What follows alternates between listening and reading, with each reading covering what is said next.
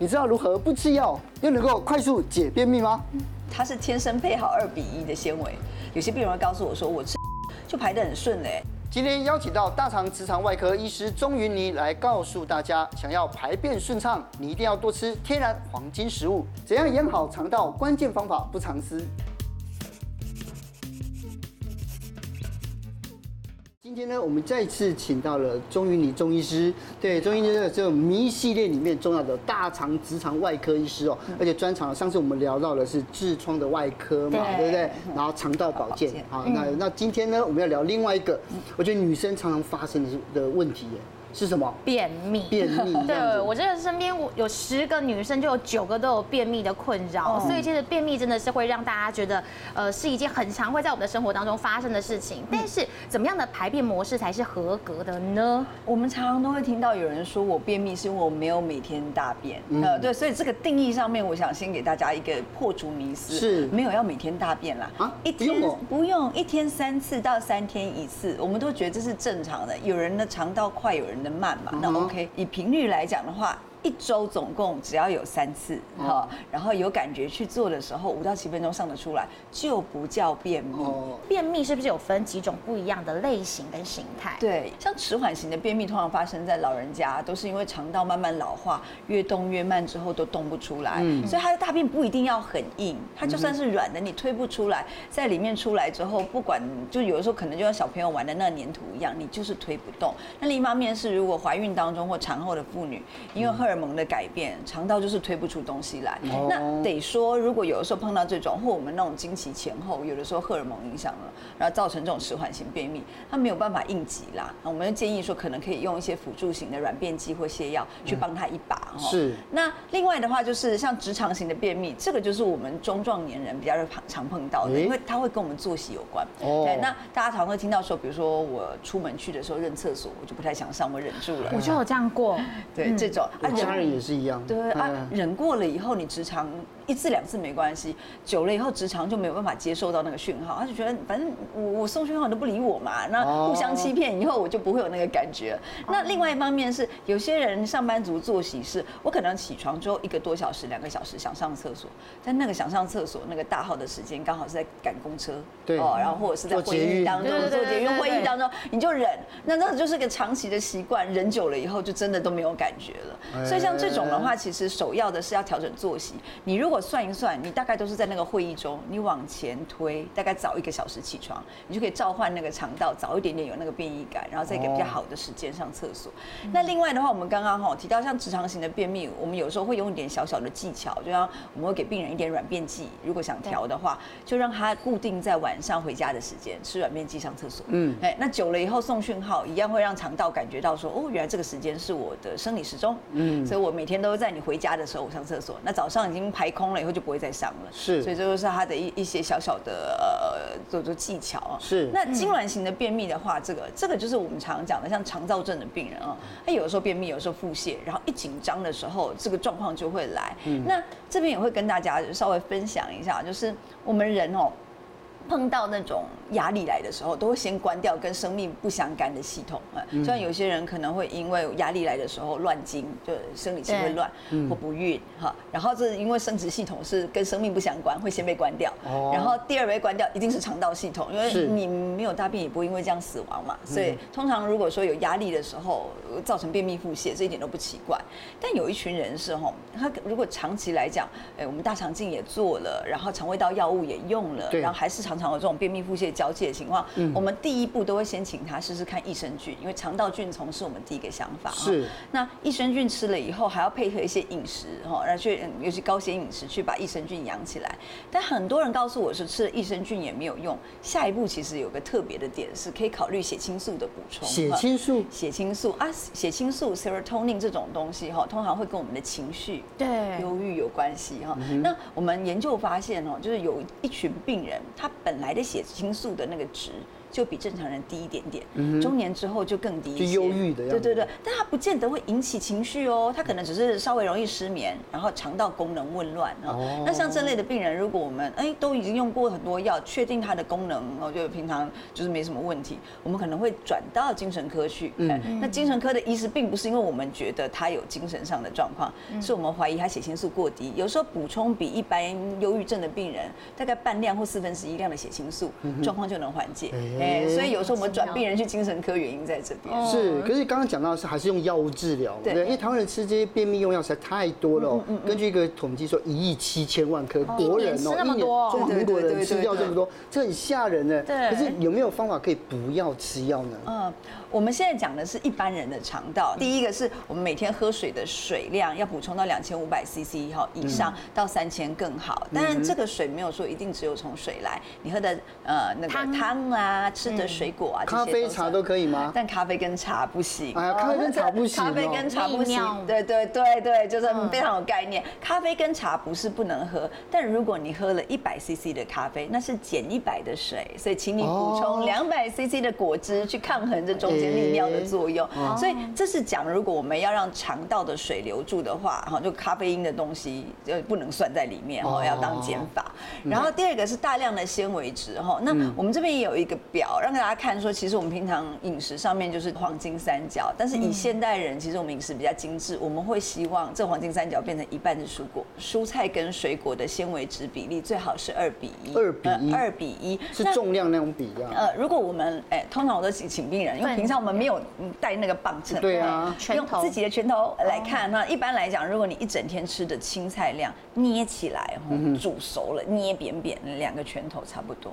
所以其实很难吃到，要很认真吃。对对。然后水果的量的话，也是，然后把那水都挤掉，那个捏起来大概是一个拳头的大小这样子。那他们有他们不同的使命哈。那我们常常都说，蔬菜是非水溶性纤维，我们叫粗纤维，它的使命是在我们的肠道里面形成像蓬松的海绵。嗯。然后它蓬松起来了以后，在肠道里面就会送讯号告诉肠道，我要开始蠕动了。在这个蠕动的过程之中，它会把那个大便很实在的部分哈，就把它变成比较蓬松状，然后集合起来哈。是。那水溶性纤维，我们说的水果，它其实就会像晶体一样，咕噜噜吸了你喝进来的水之后，镶嵌在那些蓬松的海绵里面，对，就会让你的大便又蓬松，然后又好滑动，出来的时候就会是我们说的松软香蕉便。嘿，所以各有各的使命。那我们就会提醒病人说，你也可以观察自己排便的状况哦，来看就是你到底是缺什么。像有些病人可能是他大便都没什么感觉，那可能他缺的比较多的就是蔬菜。是。那如果说他呃大便出来了，就大便都是干的，可以大哦，但是常常很刮肛门，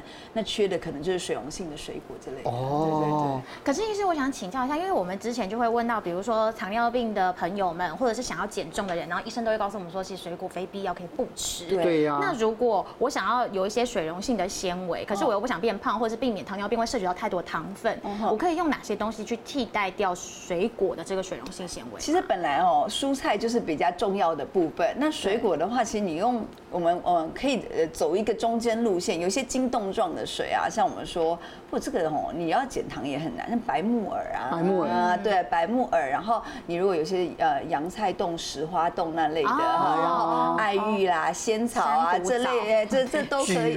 对对对，这个可以，这个可以稍微代替水溶性纤维的部分。那呃，我们没有强调水果的重要性，但是如果选择的话，你可以选择低糖、纤维质高的。等下我们可以看。那其实，在我们大行科的医师，我们通常最呃。最强调的还是蔬菜，还是蔬菜。水果是甜的，大家很爱吃。你其实很难叫大家说什么，就是只吃蔬菜不吃水果。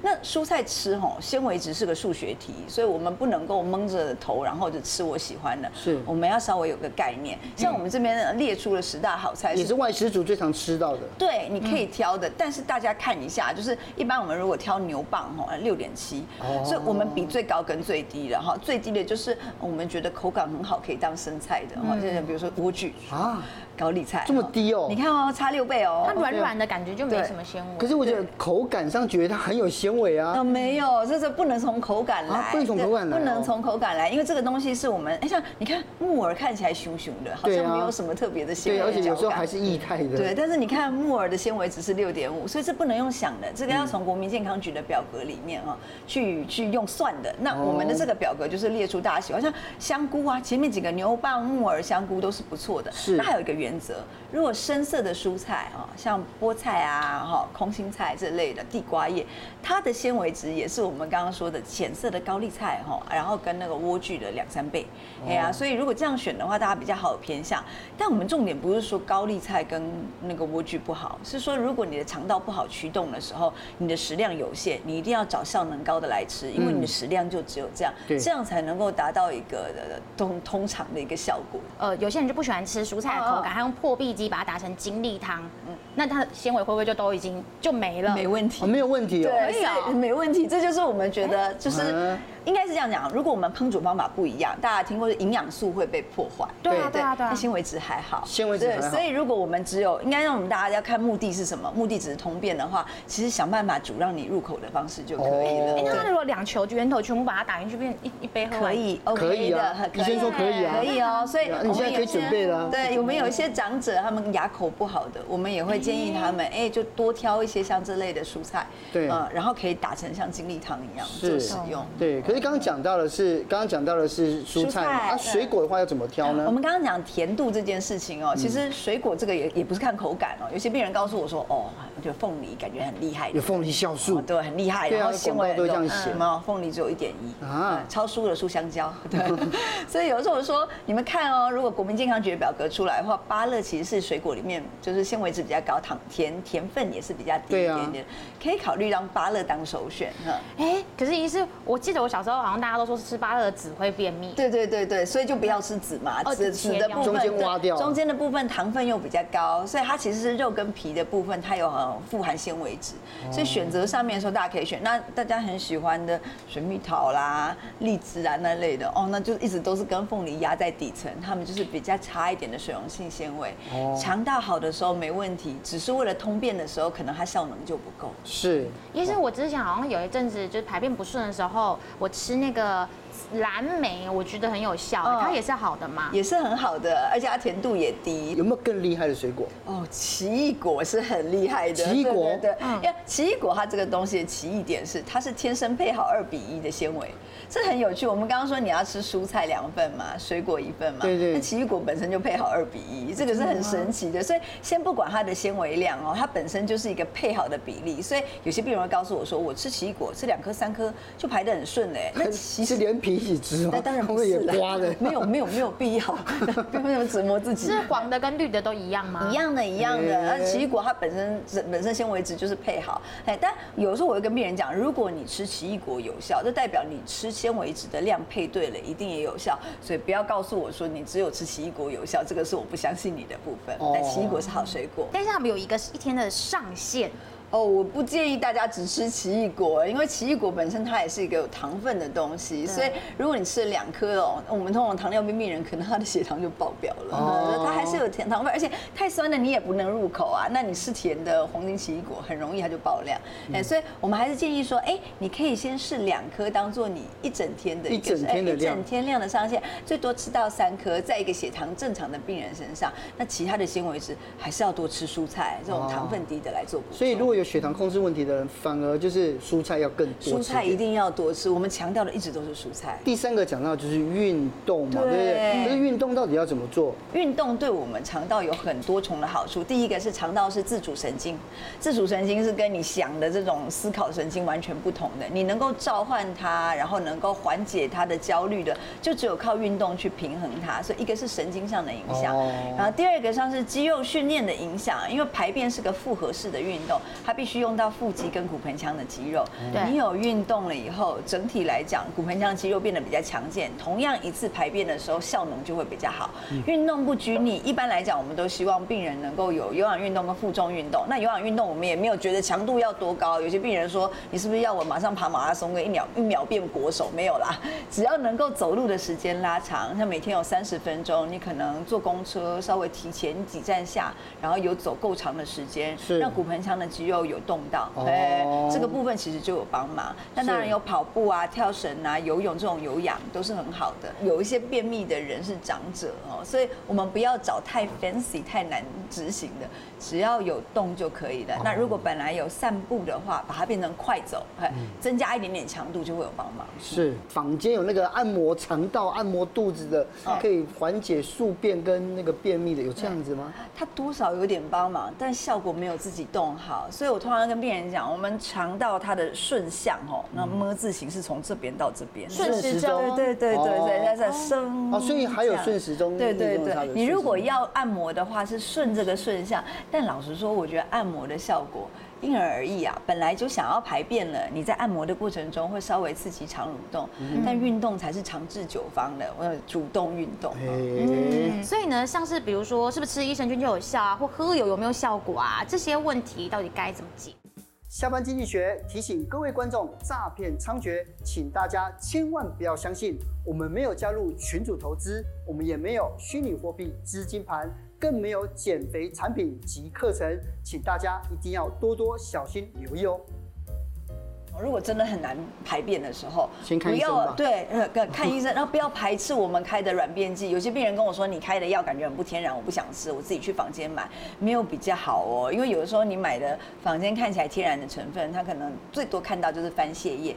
番泻叶对肠道是个强刺激，它的那个刺激程度会远大于我们开的一些氧化镁轻微的成分。所以那个强弱是看肠道刺激，也不是看它是不是天然。他们可是追求那种爽感吧，舒畅呀。对对对，他们觉得说有那个很强烈的感受，感觉清的很空。但是肠道其实哦，就是你如果常常帮他，常常刺激他，他会变得很懒惰。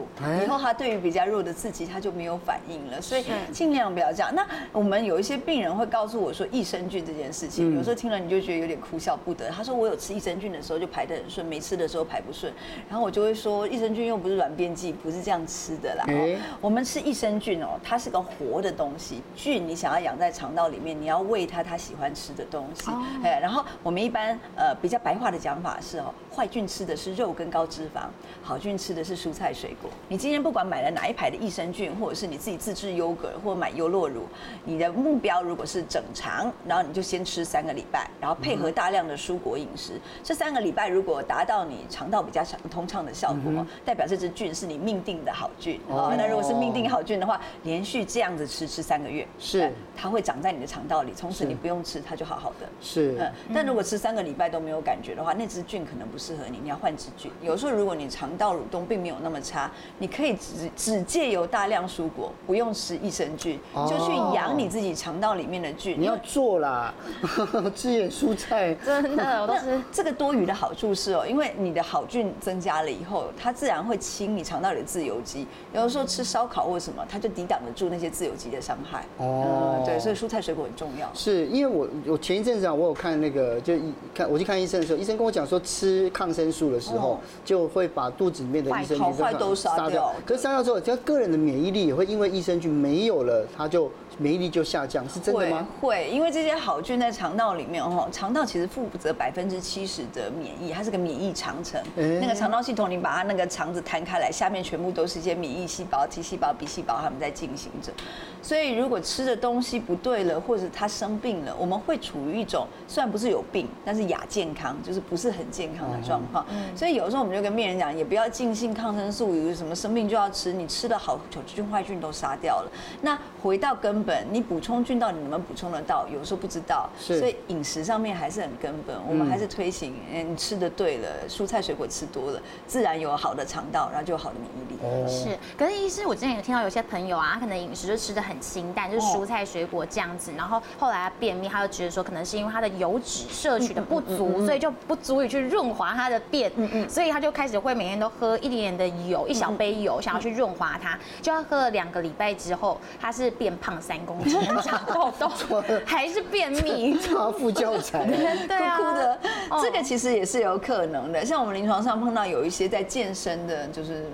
中年女性就很想追求身材能够更苗条一点点，嗯，他们就是青菜水果吃很多，也吃蛋白质，但油类的几乎都不摄取，因为油类的热量高。那这样这种型的人就真的很容易，因为我们肠道都没有任何的油脂润滑，然后便秘问题，这种喝油就有效。所以我也不会建议病人一定要用喝的啦，你就可能吃沙拉的时候拌一点葵花籽油，然后多加一点坚果或亚麻仁油，或拌炒的时候夹，通常适量夹就可以了。坊间的那些偏方的什么汤。之类的，对对对，也可以排宿便这样子。对，真的有宿便这东西吗？啊，宿便其实一直都是我们想要破除的假议题。没有宿便，其实没有宿便，在我们那个本科没有宿便这个东西，而且我们讲的很武断，我们平常话不会讲那么武断。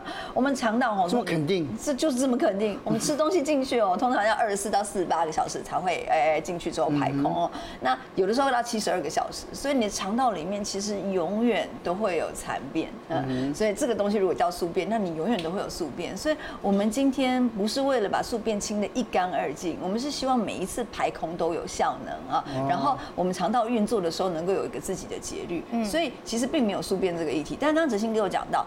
呃，我们如果去清那个肠道的时候，它会有一种胀起来再松开来的那种畅快感。是，所以有些病人就会，哎，误信坊间的偏方，喝了一些其实含有比较强刺激番泻叶啊或大黄这类的这种药物。那呃，偶一为之，OK 哈，偶尔。呃，但常常来的话，肠道就是刚刚我们讲的会变得非常的不敏感。所以原料像以前有的，像我在非洲遇到了，他们是碰到这种情况，他是喝很浓很浓的盐水。哦。对，用喝盐水这样子哦，那也一样，他也会排，也会排。空那个肚子里面的东西，会这种方法也会造成那个肠道懒惰。也会，因为它是个强刺激，它是利用渗透压。我们在临床上也会有一些药物是因为这个样子引起我们能够呃把排肠道排空，偶一为之都可以，哦、都不要常常用。一是，我听说有些人会想要去做那种大肠水疗，对，所以有一些我看到有一家女艺人，然后就是特别还去参加什么法国这种大肠水疗疗程，然后一个疗程回来后瘦八公斤，什么全身宿便都排掉，然后整个人都很轻。但是没有宿便这个东西。刚刚医师已经讲了，那到底哦，所以就是那个脱水。那大肠水疗到底好还是不好？一般来讲还是不好。一般来讲不好。那我记得以前有一个迷思哦，就是嗯，我们蒋宋美龄女士她活到很高龄，然后那个报道就是说，就是因为她长期都有用大肠水疗洗肠，对，然后肠道很干净，所以她可以延年益寿这样。其实这件事情还是倒因为果哈，因为理论上来讲，应该是她很长寿，到年纪大的时候不太好自己排便。所以必须借由大肠水疗或灌肠的方式帮助他排出粪便，但是因为他长寿是个事实，所以我们要把扭转这个事实，会给大家这个迷思。那一般来讲，我们帮助排便，它的原则还是哈，第一个是新鲜蔬果来嘛哈，然后第二个是如果你可以找到一些纤维粉之类的制剂健康食品，其实房间可以买得到，你就查一些纤维粉哈，当做你旅游或平常补充的这种纤维包，这个 OK。再下下一个的话，应该是我们可以用一些处方的药哈。轻微的去帮助你哈排便走，下下侧才是我们灌肠啊、浣肠啊这类的强刺激。所以有些病人他这条线上面哈已经浣肠浣习惯了，我们就会慢慢的帮助他说，那你浣肠拉回去哦。对，降降低之后，我们就给你一些处方药，然后再往前加一点纤维粉，最后看能不能导正回来纤维质，就是吃的够多，我们就能顺顺的上厕所。是，对对对。讲到底就是，如果在处方上需要用药物，不要排斥药物。那当然，如果你平平常可以从纤维质摄取，尽量从天然的纤维质当做你排便的一个根本的饮食。是，你不觉得今天这一集可以推荐给很多朋友看吗？对，这应该是很多人共同的困扰。对呀、啊，今天谢谢周医师，每次都带给我们非常实用的。谢谢大家。